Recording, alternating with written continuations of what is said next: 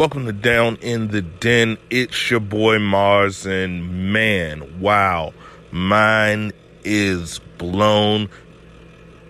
What an episode! What an episode of WandaVision. And they said it was going to be big. They said a lot would be revealed. A lot of theories uh, have been proven correct. Some have been proven not so much. But uh, for everyone who was impatient for the first two episodes or the first three episodes and didn't understand the sitcom format, for those who were saying the show is boring and that there were no answers, ha! Ha! I say, trust in Kevin Feige. The man is batting a thousand. And when they say the show is going to be revolutionary and the show was going to really just blow up the MCU in, in all types of manners, that was not hyperbole. That was not exaggeration. That was not cap. It was real. And episode four, I loved it. Absolutely loved it. And I loved all the episodes. I enjoyed the first three episodes for the sitcom. I'm, I'm an 80s baby. Everyone knows that. So I grew up on the Cosby Show and Roseanne and uh, looking at Nick at Nite and looking at I Dream of Jeannie and uh, the Brady Bunch and things of that nature. So to me, it was a, a lovely homage to the sitcoms that really don't exist anymore. Um, so I enjoyed that for that, and I enjoyed the slow burn because I knew I had nine episodes to really get the story. So if you're going to give it to me in 30 minute slices, you have the time to really format the story the way you want, and and all of the shows are not going to be like that with the slow build. That's the beauty of Disney Plus. It gives them the time to really experiment. And for those who were patient, we were awarded this episode. This episode uh, was very unique in the way it was formatted. I really loved it. I thought it was going to pick up exactly where it left off, but then when I saw the trailer for this episode, I, I realized, okay, we might get more answers than I anticipated. And boy, did they pretty much 75% of the mysteries from the first previous three episodes were answered on this episode. So I love it. I love that they gave us those answers and, and really we could just go in order. Uh, we knew Sword was involved, even if you didn't catch that information from all of the Easter eggs in the show. We've seen behind the scenes footage with Monica Rambeau with the Sword logo, which I always uh, loved how these secret organizations, and maybe Sword is not secret like Shield was, have their own logos. I, I, I always thought a clandestine agency should probably, you know, not have logos, but whatever. Uh, we knew Shield was involved. That's not a surprise. Uh, what was a surprise and blew me away was really digging into the aftermath of the blip when everyone was returned. There were so many theories like hey, it, did Hulk wish for everyone to come back in a safe place? But then that was proven not to be the case in Homecoming because in in uh, I'm sorry, not Homecoming, uh, Far Away from Home, Spider-Man Far From Home. Uh, so many home titles. When they showed the blip, and that's what they're calling it in the MCU, when everyone came back, they showed that people came back exactly where they were at the time of their blip, which led me to go down the rabbit hole of, well, oh my God, that was chaos. Because if Hulk did not wish for everyone to come back safely, think about it.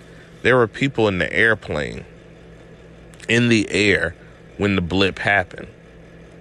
That airplane is no longer in the air that means that person is now 30,000 feet in the sky falling to their death. There were people that were probably in open heart surgery and on the table but still alive and they blipped and now they come back and that hospital uh, table may be occupied or moved or the hospital may not even be there uh, there were people that were in the middle of diving into a swimming pool and that pool may no longer be there so or filled with water. So there, there's so many scenarios where if you really go into the the chaos of the snap and the chaos of bringing all those people back, that could be seasons and seasons of a show of showing really what went on from the snap and what went on when everyone came back. That that that could be a whole series of just regular people if Disney wanted to do that. And when you have 5 years of material, you got to realize that everything is not every stone is not going to be unturned. They're not going to do like Lost did, where the thing ends and mysteries are just left. On every Easter egg in Marvel has paid off in some way, and it's just how patient you are. From Wakanda showing in a map on Iron Man two to having a Black Panther series, everything pays off eventually if you're patient, and that's why I love the MCU. It's my favorite. Uh, uh, used to be Star Wars, but obviously the, there's been uh, more bad than good in the last couple of years for Star Wars. Even though, of course, we love Mandalorian here on Down in the Den, but um, yeah, it, it starting with the blip and showing Monica coming back from the blip in the hospital, it, it was really just heartbreaking when you think about that, she was obviously uh, waiting on her mother who was in surgery for cancer. And to her, it was just a few seconds because she had napped. She, cause think about that. There were people that were sleeping when they were blipped away, so they didn't even recognize it. So to them, it's simply like, oh, I just woke up from my nap. Oh, it's five years later, and realizing that her mom had passed away. Uh, I love how they tied in that she would be the founder of SWORD because obviously, along with uh, Nick Fury, they were some of the first agents to have confirmed alien contact in the MCU. So obviously, she would be a part of that as a former Air Force agent. So that was very cool. And it seems like Monica, her daughter, who obviously worked for SWORD, was in line to be the next director, but due to her blipping away, uh, that job was given to someone else. And obviously, I believe Nick Fury is ultimately going to be the main boss of Sword, but, um, you know, obviously, maybe when it blipped away, I don't know. It will, it'll tie into We'll probably find more of that on Nick Fury's show. But it was so cool to see, okay, the blip was serious. And then it goes from the blip to her getting back on the job. So we know the timeline is right after, uh, pretty much immediately after Endgame because it starts with the blip. She gets back to her job. So this is probably going on roughly around the same time as Homecoming, which, if you recall, was about uh, three or four months, I believe, after the blip. So this this is still 2023. Um, seemed pretty cold outside, so it's probably winter of 2023, which makes sense because we've seen some shows like Hawkeye and Spider-Man: Homecoming with a Christmas uh, theme. So the whole MCU, it for the first part of Phase Four, seems like it's going to be around December 2023, from from what I can tell.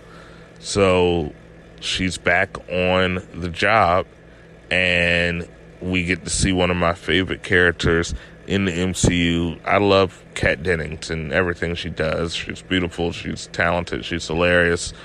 Big fan. So we see Marcy from the Thor series. She's brought in, of course. We see Jimmy Woo, FBI. This is a multi-task force. So we have you know, agents from SWORD. We have the FBI. We have uh, these best scientists because they're trying to figure out what's going on with this missing person. And that's where we see start to get some answers. Uh, the whole town is missing. She's put some type of glamour, some type of spell where people don't even know th- that this town existed. Like she's almost put some type of force field that when you get in the radius, you're not going to remember this town. And if you think about that, this is a great way that you can introduce the X-Men because if if Wanda has that ability, imagine what someone with the power of Professor X could do with Cerebro. Think about it. The X Men could have been in the background, just like they brought Captain Marvel in the background, just like they brought, they're going to be with the Eternals, with them always in the background. What if the X Men have been around since day one? What if the X Men, you do a flashback and you look into uh, Captain America, and similar to how they inserted um, Jake Gyllenhaal in Far From Home with the footage of Robert Downey unveiling Barf from uh, Barf from Civil War. What if you go to Captain America and, and and you take some of that footage and you insert a Wolverine in the background? This is a soldier in the background. Cap rescued a few hundred. We saw the ones that were in his uh, group, but we didn't see all the soldiers. James Howlett certainly could be one. What if you go into um,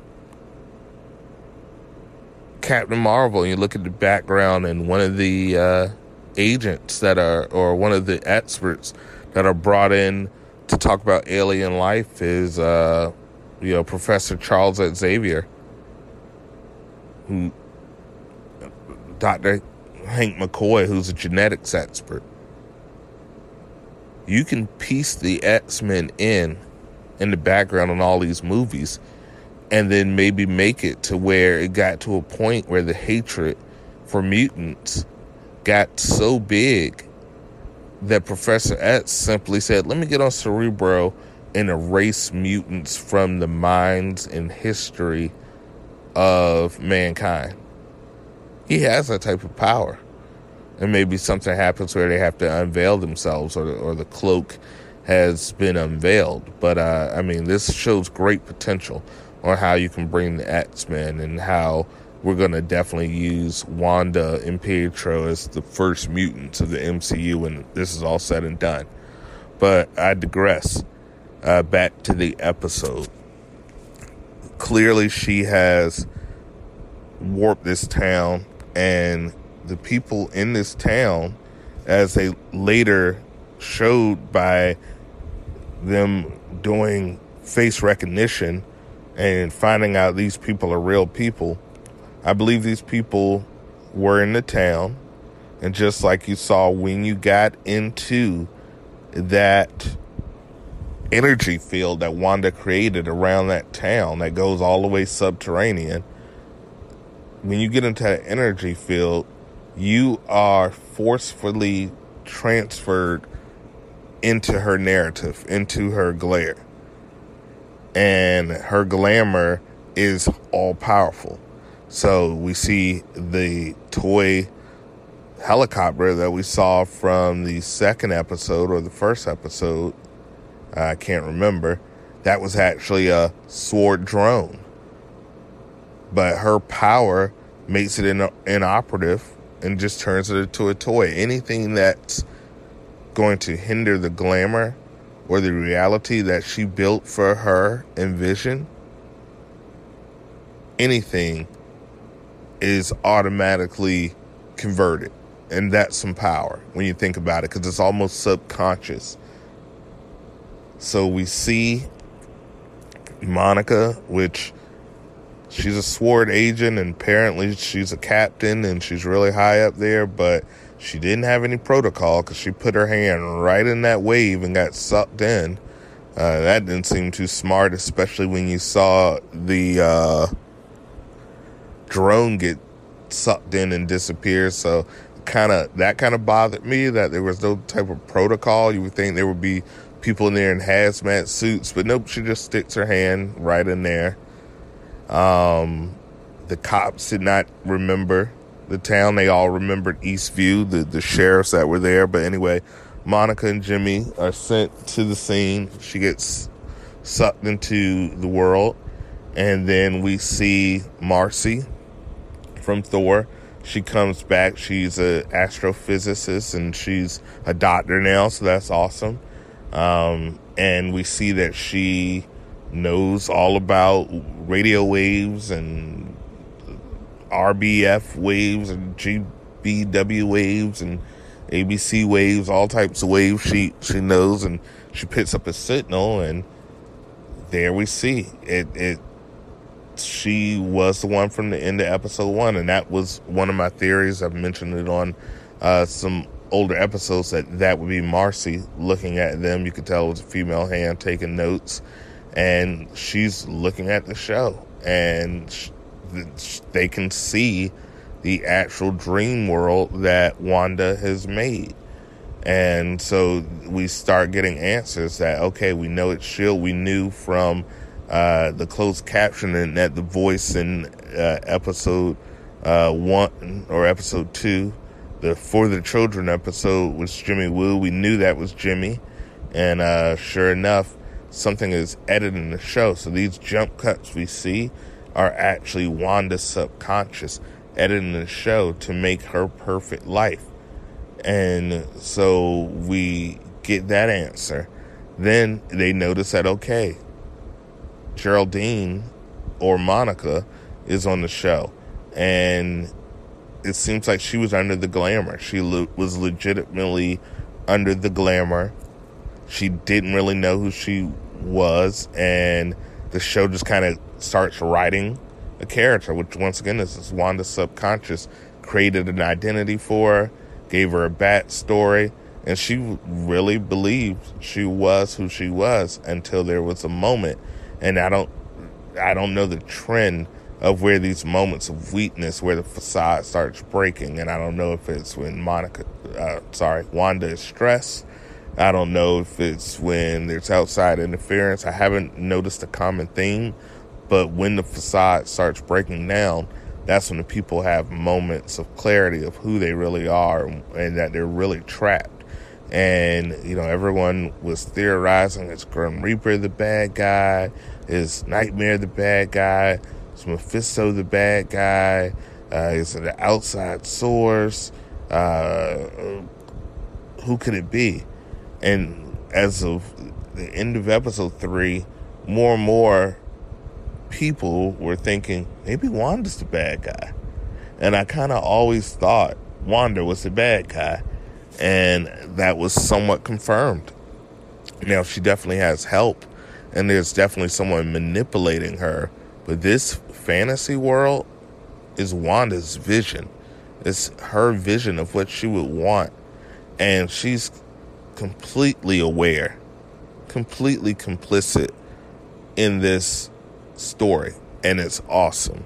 So we really saw in this episode from mostly Sword's view and the outside view, which was refreshing to get out of the sitcom format. I know we're gonna dive back in it next episode because we got to do it 80s uh, and 90s, but I think we're gonna be going back and forth now from the real world and that more MCU feeling that we're used to and then what's going on because now we know that they're watching it just like we're watching it. So this is super meta.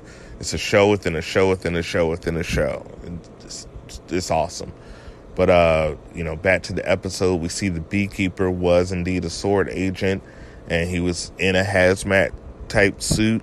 As soon as he crossed that barrier of the energy field, it transferred him to a beekeeper, which probably signifies danger and we saw from his point of view when she says no. And we don't know what happened to him, if he was just erased from existence. But, you know, Wanda's all powerful here. Wanda's all powerful here. And then the big answer we saw exactly what happened with Geraldine slash Monica. Um, last time it cut from the actual battle and how we, how she got kicked out of the energy field. But here we saw what was missing, and it was awesome, you know. And Wanda, pure power and pure evilness, she recognized a threat.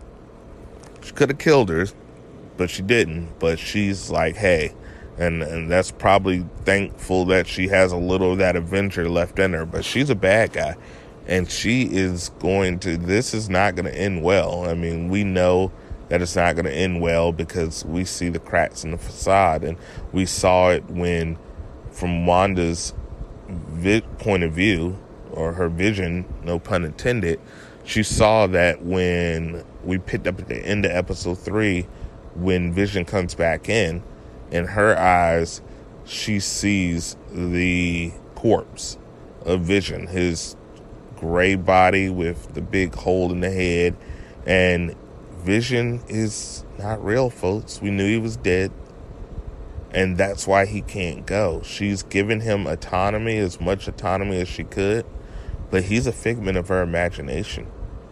Vision is not real, folks. And Vision may come back later as the cold gray robot, but the Infinity Stone is gone. Vision, as we know it, only exists in Wanda's mind. So it's extra layers of tragedy here, but it it's what it's what we signed up for. And this show is gonna be, I, I think it's gonna be epic on how we open up Marvel Phase Four, and I'm so glad because originally Black Widow was supposed to open up Phase Four, which is great, and I'm looking forward to seeing Black Widow, but it it's so grounded. After Endgame, I didn't really want to go back to being so grounded. So having this reality, mind bending show is just it's yummy. I love it. I love it. But um, yeah. So we saw that Monica's back, and in the last line of that episode, Wanda. It's all Wanda. She's back, and they didn't know what force was doing this, but now they know. Wanda's out of control. So I am excited to see what episode five brings. Um, I know we'll be uh, likely in the 80s, uh, and twins might be a little bit older, but uh, I'm excited. I'm super excited. So uh, that was it for uh, five stars. Five stars. We got to get a consistent rating system because I change it every episode, but tops. It, it was tops of the charts. I loved it. So uh, that was it for uh, episode four's review of WandaVision. We'll be back next week as always. And uh, as always, thank you for listening to Down in the Den and deuces.